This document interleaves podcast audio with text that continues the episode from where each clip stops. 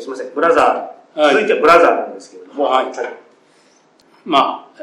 日英の合作ですよね。はい。で、まあ、ロケはロスなんですけども、アメリカなんですけども、あのー、プロデューサーがジェレミー・トーマスっていうね、サンメリーの、まあ、もう名というかね、はい、プロデューサーとしては巨匠ですよね。が、それは、これはもうプロデューサー同士の話ですけども、もともと監督の方に、まあ、北野さんの方にオファーが、それずっとあったようで、まあ、今回、ね、こういう形で成立するけれども、まあ、基本的には監督の本で、ね、いうことで、もちろん演出もそうであるし、まあ、編集権も、基本的にはそれを監督でというところで、その、始まったんじゃないかなという。これはもう、プロデューサーとの話で、私、ラインであまりね、そこは関係はありませんけども、でもまあ、あの、お会いした時に、やはり、なんだろう、すごい人だろうなというふうな気はしました。でまあ、あの、抜作ということで、その、非常に学ぶ点がね、はい、多かったです。だからその、ロケの話とかなんかよりは、やっぱりそういう、そこへ持っていく、アメリカロケに持っていく、やっぱり準備のことでかなりもちろん苦労しましたし、はい、で、なおかつその仕上げに、まあ、デリバリーっていうんですけども、まあ、デリバリーっていうのは普通の言葉ですけども、まあ、あの、フィルムであるとか音の素材を、えー、イギリスの方に渡すのに、まあ、かなり、あの、お互い勉強して、で特にもうあの向こうからその担当者を呼んで、えー、現像書と音の青いスタジオとでかなりの人数で協議をして丸一日ですね。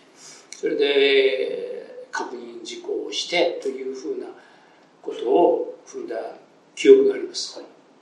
だからいわゆるそのね私はずっとこれ今まで場所の話してますけども場所っていうのはもう向こうのねロケマネが決めると言いますか基本的に決まっている場所はあのアメリカ映画もたくさんあってやれる場所たくさん、あの、もう決まってるんですよ。で、どの作品もみんなそこを利用してます。そんなに新しいとこっていうのは、まあなんかビルが出てきたりとかっていうのはあったとしてもね。だから、あの、いろいろ見て回って、もうそこから選んでいくと。まあ我々にとっては初めてのことですから、いずれにしたって。だから、あの、新鮮っていうのは新鮮。だから、あ、ここはこういう映画に使われましたよというバーとかね、いっぱいあります。たくさん使われた作品のバーとか見ましたし、で、えー、ユージュアルサスペクトだっけ？あれのあの警察になったね。建物を見てあのなかなかおおなるほどねみたいな。あの実際にはどうってことないビルですけどもね。やっぱり上手に使われているとかっていうことで北の組特有のというようなことはまあ特にアメリカにおいてはそんなになかったと思います。まあ、あの日本編でまあそうですね。しばらくぶりに使ったあのガード下の雰囲気のところ大杉さんがね、アメリカ行ってくれみたいなその話のところはあれ久しぶりに使いましたけどね。あのまあまああれもなんかいい感じだったなというふうに思います。まあ向こうではねあの僕もあの半分もいたかな。ちょっと日本に帰ってきたりして次の準備してたんでまあロケハンは付き合いましたけどね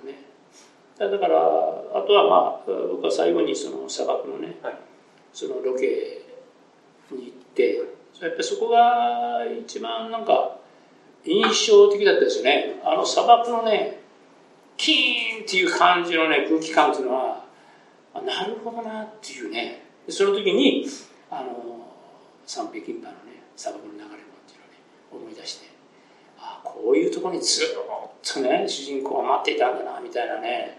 でもなかなかねやっぱりねあのあれが好きな人はあれっていうのはその砂漠というね。あのが好きな人は、まあ、遊牧民なんかもそうですけどもやっぱりこんなあの湿気の多い日本なんかすぐ嫌になるだろうなというふうにね思いましたよ。向こうではねあのえー、っと 名古屋でミスターベースボールっていうことを経験した時に、はい、役者の役者はホテルから出発するから計算されるわけね。時間でだからあの時は確かね、えー、全て40分の範囲にしろというふうなことが確かありましたよ。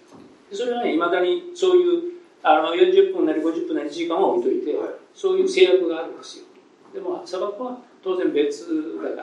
らロスから、まあ、一山越えてっていうかいわゆる砂漠地帯に行くわけだからそれで、えー、泊まりになるわけ、はい、でであのまあガソリンスタンドがあってそこの脇に大な食堂が併設されてるんですけどもね、はい、まああのここも実際には使ってます。僕も、えー、他の作品であそういやこういうの見てねっていうねところなんですけどもね。いいんだよねあのラストにねまたね。でラストのねこれ道ずっとまあ車の中でね車を消してあのお金は消してするんだけども、みんな誰も乗らないし監督も見えないからそれで帰ってきてからチェックをするんだけどもその時のねその時そのオマーのもちろん英語だからあれだけどセリフのを聞いた時にねやっぱうるっときたよね、うん、ただあまりね彼も評価されなかったのかなっていうちょっとかなちょっとちょっとかわいそうかなっていうかねなんかありましたけどもでもなんかすごくいい撮影というかね、まあ、ラストですからの記憶がしますよもうあのスタンドのね脇の道に見えないところにね、まあ、言ってみるハリウッドの車両がねザーって並ぶんですよ、なかなかね壮観なんだよね、あかっこいいよねっていうそれ自分がいるのかいないのか分からなかったぐらいのねおかっこいいねっていうねともかく多くのことを学びましたよ、はい、えー、道路封鎖っていうね、はい、我々の場合ですよ大きなもんじゃなかったからね大域のね警官のことが来られるんですよ、はい、なんとキャリアカーに白バイ飛積んでくるんですよ、はい、で下ろして制服に着替えると、はい、退役してようなんだろう。ちゃんともうそれで警官と同じ役割交通警官と同じ役割を与えます。だからもうピシッと止まれ。文句言う。向こうはね文句なんか絶対言えないから。それでそんなことっていうとね実はその前にね,、えー、っとねちょっと記憶ないですけど何メーターおきかにこういう楽園があるってことがやっぱり書かれてるんですよ、はい、だから日本人はね日本人はあったらごめんだけどもいや見えなかっただとか。もうちょっとなんとかっていう。それはもうねお前らが悪いんだと。ちゃんとこういうふうに表示してある。それは見なきゃダメなんだ。みたいなねことなんでね。向こうは法律が違うからね。だからねもう全然こちらはね何の心配もなしにやるわけですよ。僕らの信仰の時は、は、まあある意味で今でもそうなんだけども制作部は車取りするんだからね。それはねその大げさに言うと命がけよ。突っ走らず言いますからね。それ当たり前ですよね。だって僕らの時代は今はあの 北の海なんかちゃんとあのガードねガードマン的なちょっと服装もそうですしあのこういう、えー、なんていうの分かりやすいねあのラーメンも着たりしてやってますけど僕ら汚いね進行部の汚い服装のやつがね道の真ん中に取り出してくるわけですよ。それで止めるねんそれむちゃくちゃだよそれはそれはもうすぐバカ野郎とか言われるわけ。ところがね下手に通しようなもんならまたあのチーフがね助監督のこれはまあ仕切ってますからこれがまた怖くてこれがねどうしようかな。何してんだまたバカ野郎だからね。もうそれはねたまったまにゃなかったですよ。ででもやんなきゃしょうがないから、はい、やってましたけどね。そんなことから比べりゃねそれはねハリウッドはいいですよ。本当にあのまあ各社にねそういうふうなやっぱりちゃんとしたその向こうシステムでね、出来上がってますからあの撮影自体は本当にあの言ってみればもう完全にそのところはその場所は採用化されるっていうもう決まってるわけですよね。それでなきゃ向こうもやらないですからね。だから本当にねあの楽っては非常に楽です。向こうの作品はね。でまああのはっきり言って全てお借りしない。っていうにはっきり向こうの方も言われてます。だから、えー、例えば向こうのテレビ映画なんかでもよりは我々の方がバジェットは小さいぐらなんですよ。だからそれはもうおそらく喧嘩したらねそれ負けますこれ完全にね。というふうなあまあ社会っていうかねあのシステムでまああのいろいろなことをね学んでそういう意味ではように我々にとってはいい経験の作品でそれはあのねやっぱり大プロデューサーにねそれはお礼を言わなきゃいけないっていうね、そういう感じだったんですよ。はい。その、最後にね、その、レポート、毎日毎日助監督がレポート出さなきゃいけないわけよ。それが最後に、もうね、素晴らしかったと。だ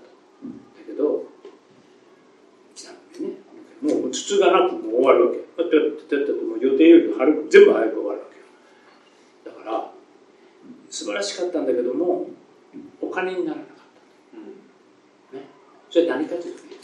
最初の契約で時間の単位を決めていくわけ。ね。で、オーバーしてる方がいいわけよ。日本は関係ないでしょ ?1 ヶ月かという単位で。オーバーする方がいいわけ。オーバーのギャラがいいのよ。ほら。それがないわけよ。木さんだと、ね、初めての監督だしね、そのね、落としたさ、ちょっとかかるぞ、絶対にっていうふうなことを見込んでの、その契約をするわけで。ところ全部ハマっちゃってるんだから、お金にならないんだよ。それをラストのレポートに書いてるんだよ。えー、でも、もう素晴らしいと、本当に素敵だねっていう。残業代が出ないじゃなくて、残業がないってない。素晴らしいです、素晴らしいところ。素晴らしい。素晴らしい。で、てっててってと行くわけだよ。それはあのね、北組、同じ北組やってるから、行ってみれば一発 OK なの。はい、基本はね。あ、エキストラが出るようなところは、まあね、エキストラかとも含めてややるようにされたね。でも、役者の場合はほとんどやっぱり、向こうでもある意味一発 OK なことが多いわけよ。ね。だからそれは早いよな。普通何テイクも取るわけですよね。うん。それである意味で、向こうの映画だと、そのプロデューサーシステムのところで、ある意味、プロデューサーがカット、大きいカットを出すことも編集で結構あるわけだよ。監督の OK をね。だからディレクターズカットなんて別にあるんだけども、だけど、ね、北野さんが北野さんは当たり前だけど、それで OK だからしょうがない。あなんとも言えない。だから、スイスイ、スイスイ運んでいく。で、北野さんに迷いがないから。だから、あの、あれを本当に迷いがないということでは、あの、カメラマンなんか本当にね、泣いてる場合もたくさんある。もう一遍やってほしいっていう場合がたくさんあるのよ。でも、ね、え、何がダメなの？とこう聞かれるとさ、そうはね、いや、どうのかなって、技術的なことだったらいいわけではこうあれがちょっとね、うまくいかなかったとか、録音部がどうだとかはいいんだよ。ところが、たくさん OK を出てるのが、あるのよ、それがね。例えば、その、砂積みのね、夜間で、その車が通過するわけよ。ね、それが石垣島なのよ。大きなさ、クレーンなんか持っていけないから、当然。工事上のクレーンなんで、こうして、こう振るんだけども、それがちょっとガクガクっとこうなるのよ。だけど、見た人は、向こうの話を、すごい素晴らしいってやったかっていうのね、いいっていうね、ねなんかその、ときときめきじゃないけども、ちょっと表現する。というのがね、いっぱいあるんですよ。だからあのやはり海外で言われた花火の病院の窓外の、その木の揺れ、これはね、俺見てても、すごいなと思ったのよ。ね。で、ね、それが、もし黒沢さんだ、黒沢明さんだったら、はい、当然扇風機をしろと、こういうふうに、はい、意図したら、意図したら。北野さんそんな意図はしない。で、そんな面倒言ってみれば面倒くさいことやらないから。だから、吹いちゃうんですね、勝手に。これは、ね、日本でも有名だったその猫のね、そうです寺の猫の話ね。で、これはね、行った寺に猫いっぱいいたんだよ。はい、だけど、ちょっとだけこれで細工してんだよ。ちょっとだけ猫を囲、ちょっと囲うようにして、はい、少し外へ出ないようにはちょっとした。じゃあみんなにも分かんない。スタッフも知らないけど。観客側からその囲いは見えないそう。もちろんもちろん。だからそれでスタッフも知らない。でもできるだけちょっとね、はい、ここに立っとけって言って、猫がそっちの方に行かないような感じはしたことはしてた。それが来いというわけじゃない。だけど、そんなことにもなってもいいんじゃないかって言ってあまりにもぴったりだからさ、そら、そらびっくりするよね。あの猫っていうのは、でも、寺にあそこ寺の猫ですよね。そう、寺に囲っても猫ってのは結構さ。もちろんもちろん、囲うっていう、あの、本当にスタッフがわかるような囲い方じゃなくて、ちょちょっと立たせただけで。不思議だよね。ですよ。絶妙なタイミングで横切ってそう、それは、あれに賞をあげてくれるね。だねこれは本当に。けど、やっぱり、あの、本当そういう意味での作為は、北野さん、なぜやるのあのやったことがそれない。楽しいに関してはね。それがそのようになる。で、それをもう OK しちゃうそうそうそうそうそうそう。だから、同じく、花火でしょあの雪や雪のね、旅館があって、雪の中の血統みたいなのがはいあってね、あのあの人が車の中で歌って、その後、その後車が帰っていって、このやつを撃つと。クレーン、これはクレーン実際にね、クレーンを持ってるんだけども、リモートのね、クレーンなんだけど、どうしても影を打つのよ。はいもうしょうがないと、これは。これはもう後で処理するしかないということになったわけなんだけども、今まで、今あの頃が今と違ってそんなに CG の技術が発達してなかったから、限度があったわけ。現像場として。現像場でやるんだけどね。その、で、どうしてもここまでというふうなことで、監督は機能してないから、それだよな。見てやね。笑っちゃうよね、あれ。それでボーンだよ、あれね。もう言っていくんですそうそうそうどうしてももう、その、現像場としてはこれが限度だ。はいで、意外と画面がこう入れるのよ。はいどうしても入れてるのよ。で、もうそれがまた欧米になると、あ欧欧米はない、欧ヨーロッパになると、はい素晴らしいと。あんなこう揺れを作るっていうのが、すごいってわけだよ。やってないできなかっただけだっていう。で 意図はしない。全く人のさんは。それいっぱいあるよ、動物がね、うまくはまってくるシーンは、動物係がいるわけじゃないので、ですもんね。えーそれでやるともう時間ばかりかかるし、えー北野さんの性格上それはありえないだろうっていうねそれは鳩がいようが何が飛ぼうがみんなみんなその場限りだけどそういういるんだというわけかたまたま映ったものがいい動きなをしてそうそうそう、まあ、好きな動物がいるんじゃないのそれ。映画が好きな。動物が映画の好きな俺が出るっていう。いやブラザーのタイトルのシーンでも一回鳩が旋回さそうね。綺麗に。うん。そうね。あのでかい文字が出るところね、そうそうそうそうそうそうそう。でその2テープ回したかな。その程度だから、まあ、編集で監督が選ばれたかどうかはちょっと僕も覚えてないけども分からないけども。でもまあね意図せずに出ただけなんだよね。そういうだから勝手にね状況をその受け入れられる監督だからこそそそういう状況が勝手になるのかもしれない。それはちょっと分かんないかな。まああのね砂漠はね個人的なねあのちょっとエピソードはあるんだけど。ねこれはちょっと割愛します、これ ちょっと超に残念なねこのことがあるけどまあまた何か機会があればあれにしましょうねはい はい、という感じですかねはい、はいありがとうございます。次、ドールズですね。どうちょっと先ほどもうお話結構はいいいですよね。あの四季を強調した場面が多い。そうですね。で、前も話したように、今、あの、えー僕はあの事務所にいるんで、1年前からその場所をね、はい。特に春に、えー夏と冬の、ね、シーンを取らなきゃいけないっていうことで、1年前に場所をある程度まではもう完全に選定してるんですけども、あのーもみじの道っていうね、はい。があってこれも映画の大きな色っていうことのテーマだからでそれはその当時そのその時撮影の準備の時にこれはもうロケハンするわけです。でもみじっていうのはある程度まではこう場所がねある程度選定できるわけですよ。でチーフと進行部が振り分けてて反応に行ってたわけね、はでそのチーフから電話があって見つかった。でこれも穴場なんだよこれが。は私有地だからどっちかっていうとね寺の。い。はだけどそこへ入っていってもう行けるってなったわけだそその時まだ色づいてないんだよ。色づいてないんだけども、もちろんもみじがあってっていうことと、その道がね、やっぱいいのよ。すごい。それはちょっとね、まあ、ある意味で大穴だよね。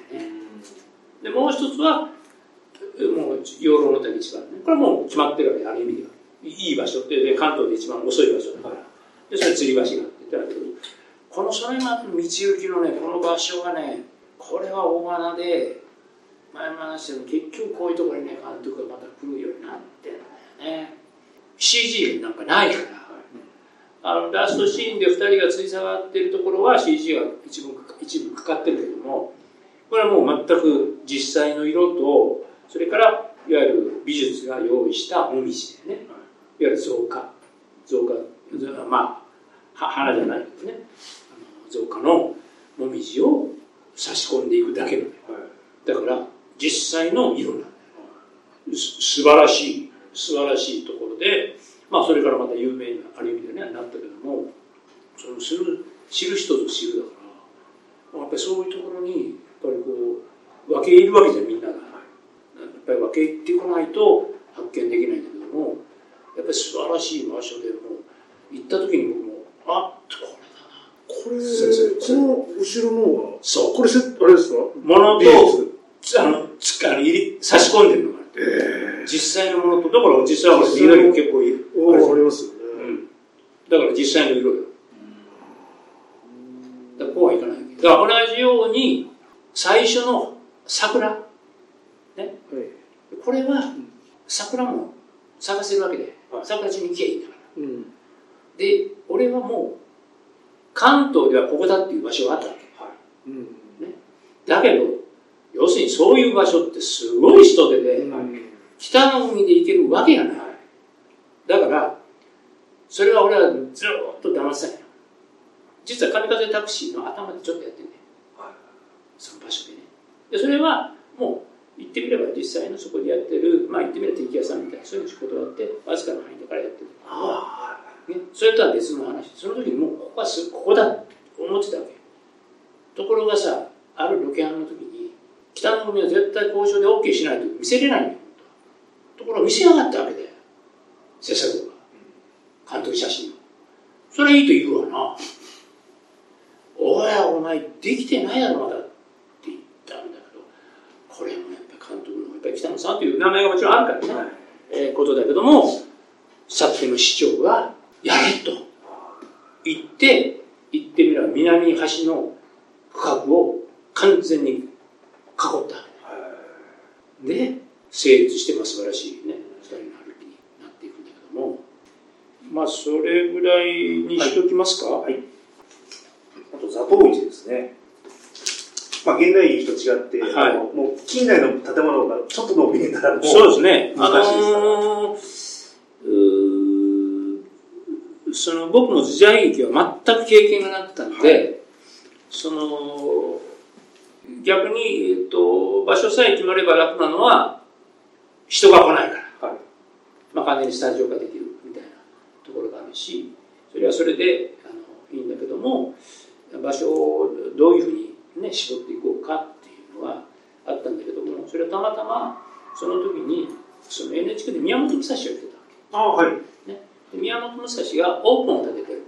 というふうなことでこれはもう実際にあの場所を聞いてそれでこれはもうゴルフ場の裏道なのね茨城にあるゴルフ場の裏道にその建物を建ててるでそれ自体を俺興味があったわけじゃなくて、はい、要するにどんな場所に作ってるんだろう、はい、というふうに思ってその担当と、まあ、森健生というね東宝の主みたいなスタジオの主みたいになってるいるんだけどもそいつと一緒に行ってそれであのまあ裏道だからあの車でなくても徒歩で入っていけるんで行ってそれであここにこういうふうに立ててるんだな。それはいいと。それでそれから少し道をこう行ってみたのよ。道を。そしてこの道を見た時に向こうの山の背景この道荒らされてないから全く。あもうできてこれだと。一つはこれだというので茨城も僕はねおそらくこれからどんどん茨城が出てくるんだけども、茨城初めてなんだけどもそれでいくつかを見てて分かったと。で、えーと、ワープステーションがあるから、はい、まず茨城だと。それでオープンのある場所っていうのはその頃に、えー、福島福山広島のね耳六の里があってね、はい、昔の座頭市で。そうですよね。ね。で昔の座頭市の場所じゃない場所、はい、あ同じ魅力の里にあるんだけどオープンがあって、はい、時代劇で実際に郷土なんかがいっぱい使ってる場所があってでそこに分かったと。これを加工しようと、はい、少し加工しようということでその時のコンテンツはまだいまだに付き合ってるけど 加工しようということでそれでもうじゃあここを拠点と、はい、だからその他では探さなきゃいけないけどもここを拠点ということで、まず福山を拠点にでその例の雨のシーンもそういうことになるわけね。それを方向をまず茨城、はい、広島福山っていう意味もまずバッと決めてでここでやろうっていうふうにしたんだよね。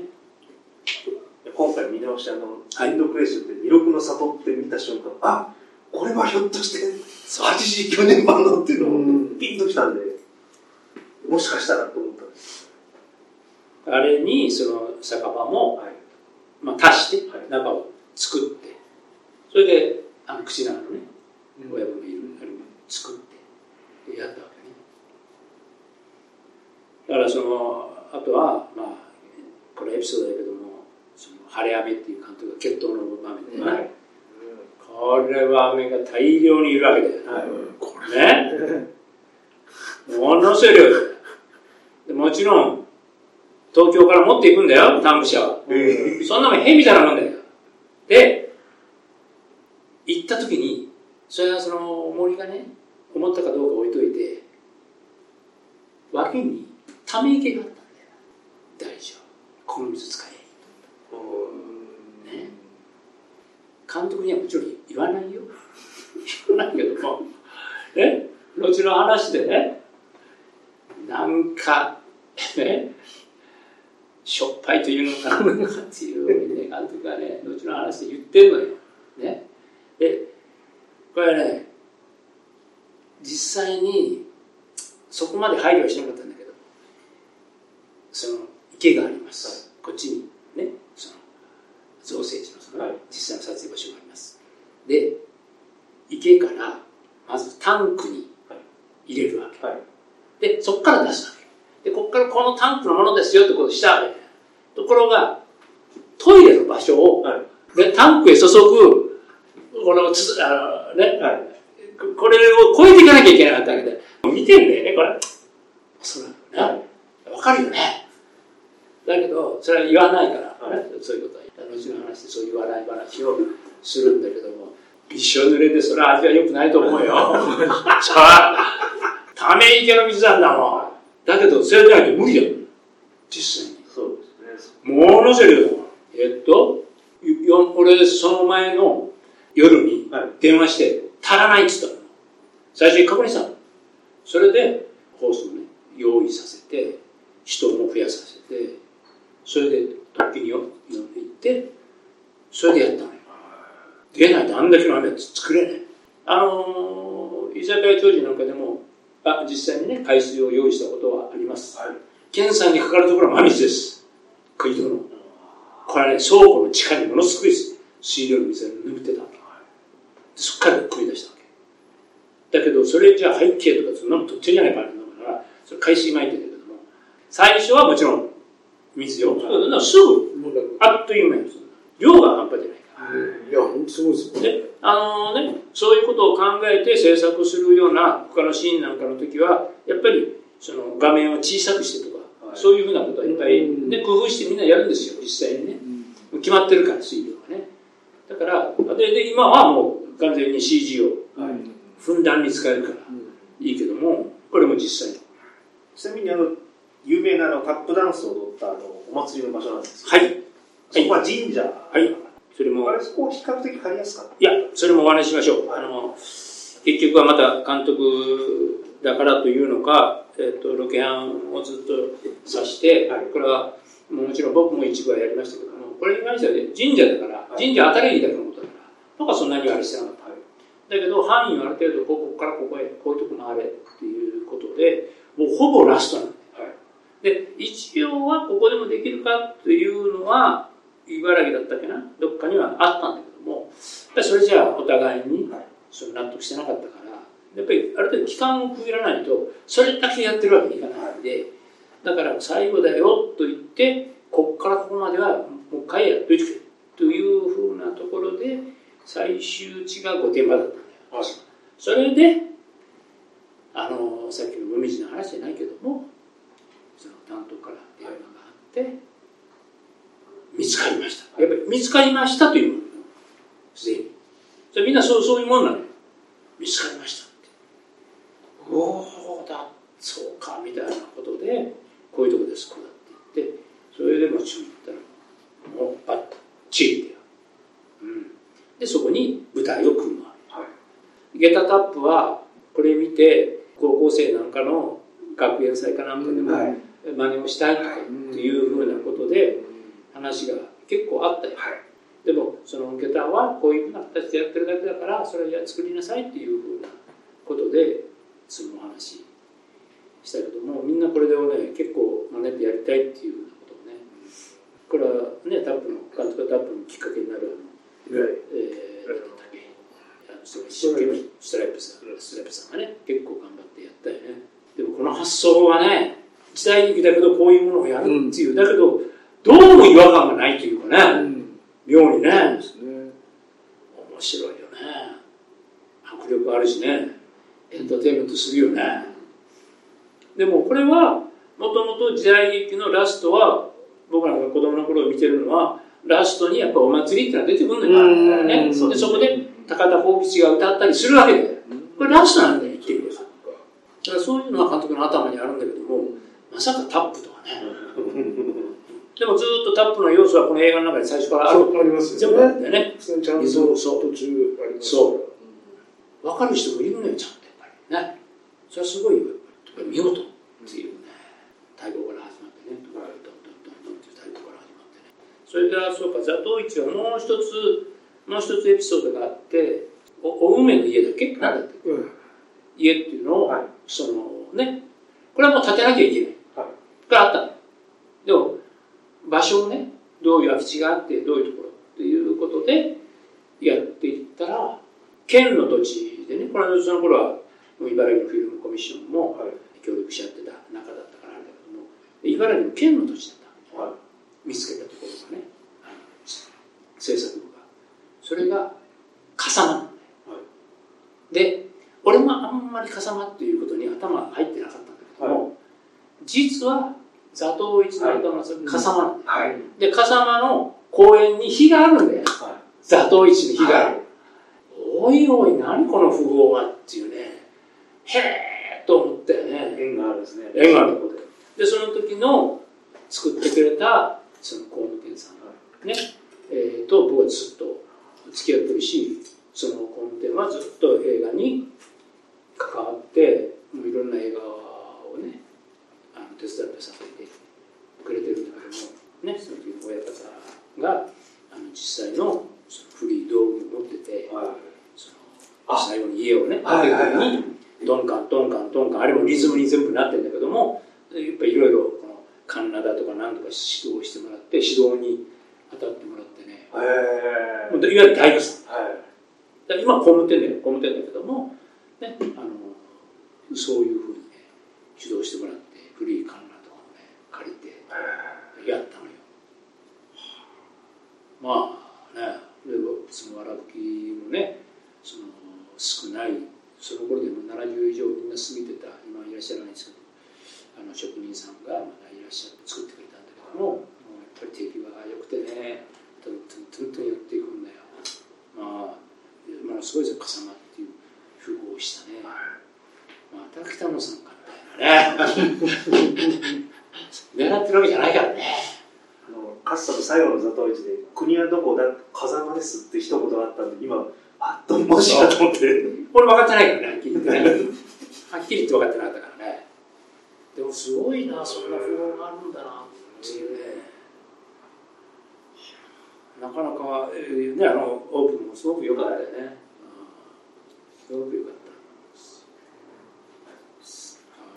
じゃあ、次いいですかはい。じゃあ、たけし。はい。はい。えー、っと、ちょっと最初の方で、はい、このこの映画はわからない、はい、と おっしゃってましたが。はい。もうあの、ここからですね、たけしズ、えー、万歳。監督万歳。はい。うん、それから、えっと、アキレスとか。アキレスとか。はい。これはね、はい、この三部作は、あの、まあ、監督が、その、勝ってね、あの、名作を作られたという、う勝ってるね、みたいな、やっぱり監督の一つのこう、表現したい、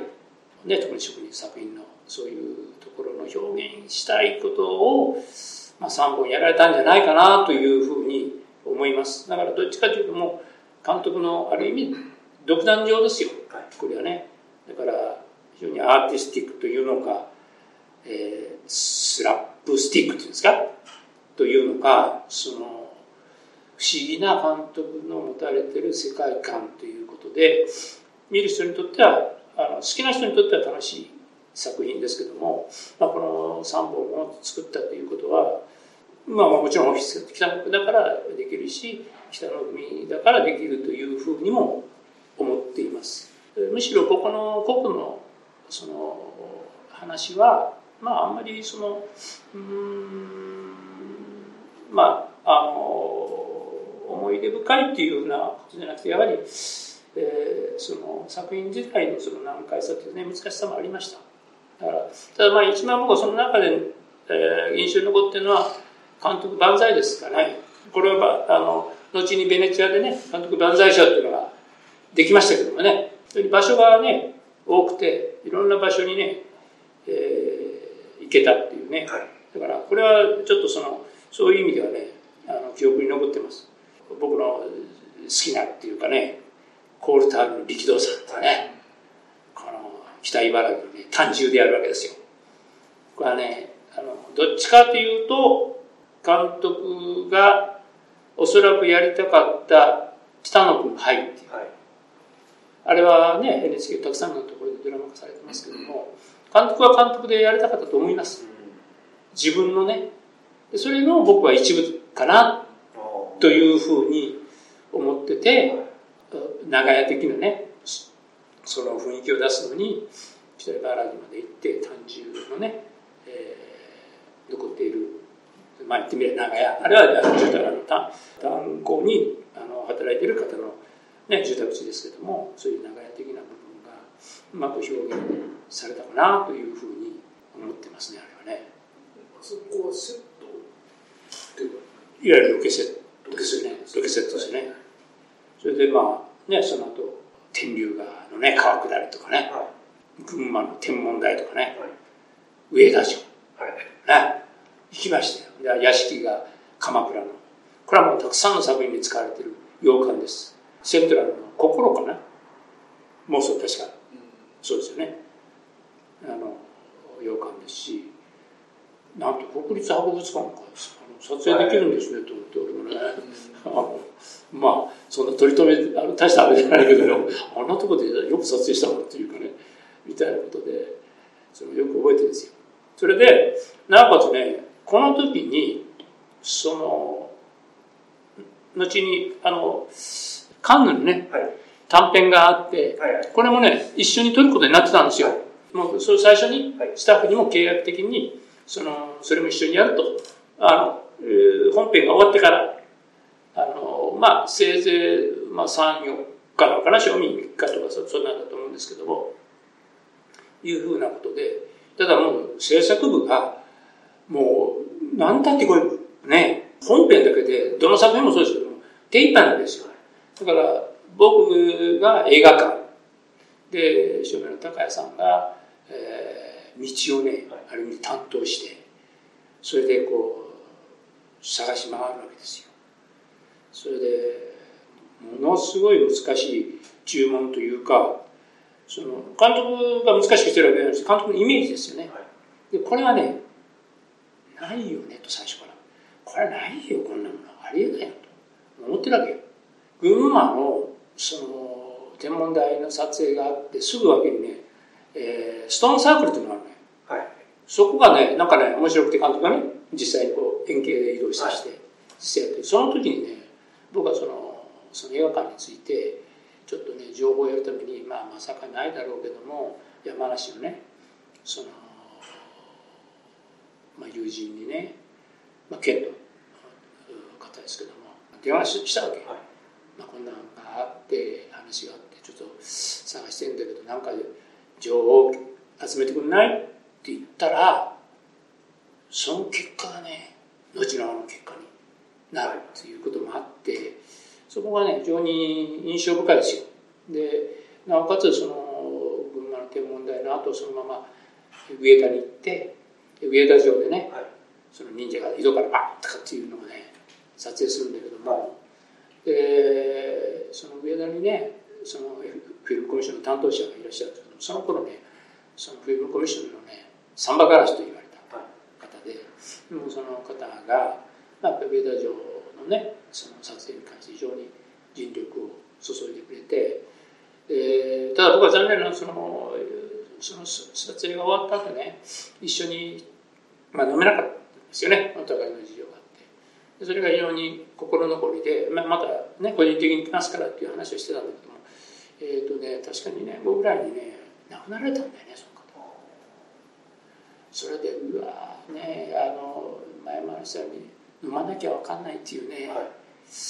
うん残念っていうね。さそんなまさかねご本人もそうだけど、ね、亡くなると思ってなかったし。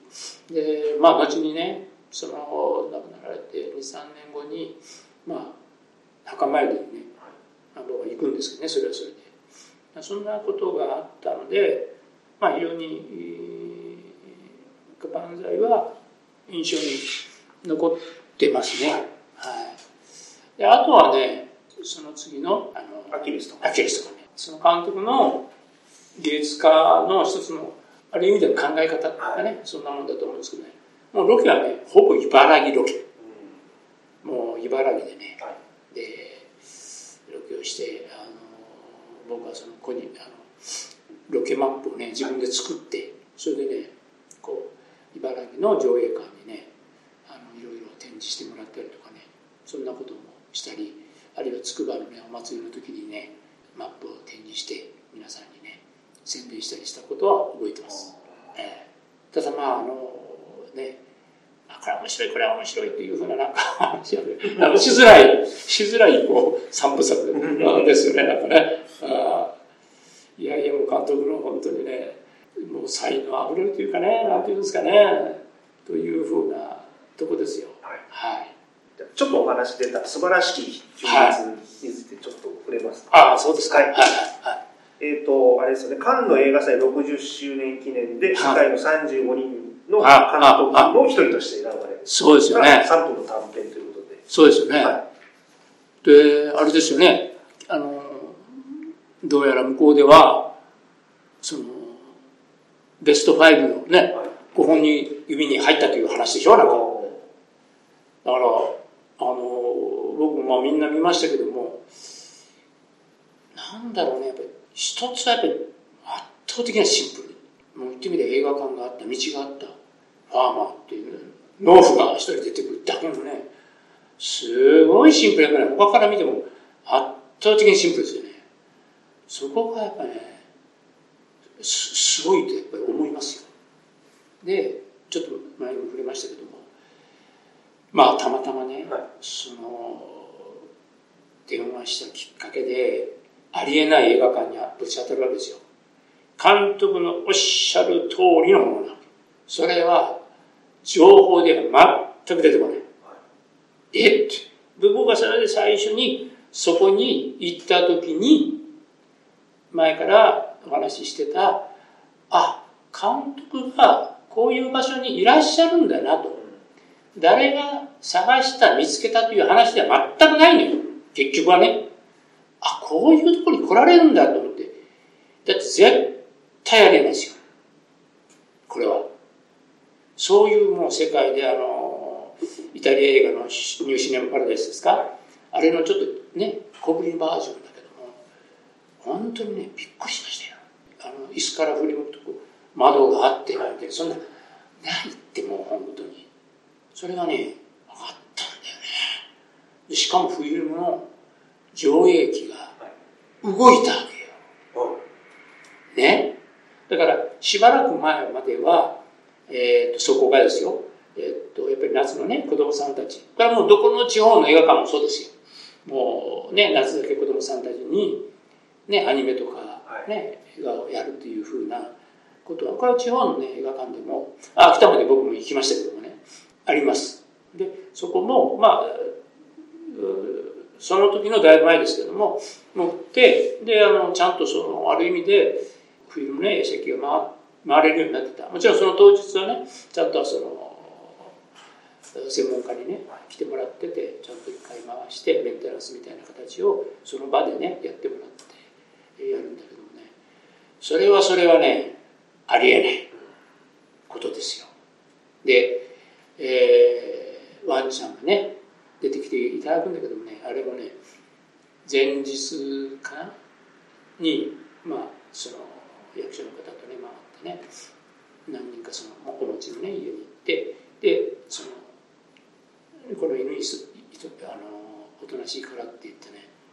連れてきてそれでねあんた免疫をねしてくれるわけですよ、ね、だから一人と犬ワンちゃんだけでねあの映画が成立してね。それはねすごい。でまあもう一つはねやっぱりそのそういうものをね成立させていくやっぱりスタッフのね力もやっぱり僕はあったと思いますよ。それはね美術にしてもそうですしね。あの CG にしてもそうだけどね。すごくっぱりあの監督の思いを表現できるやっぱりスタッフがいたということもそのある意味でスタッフ側からすれば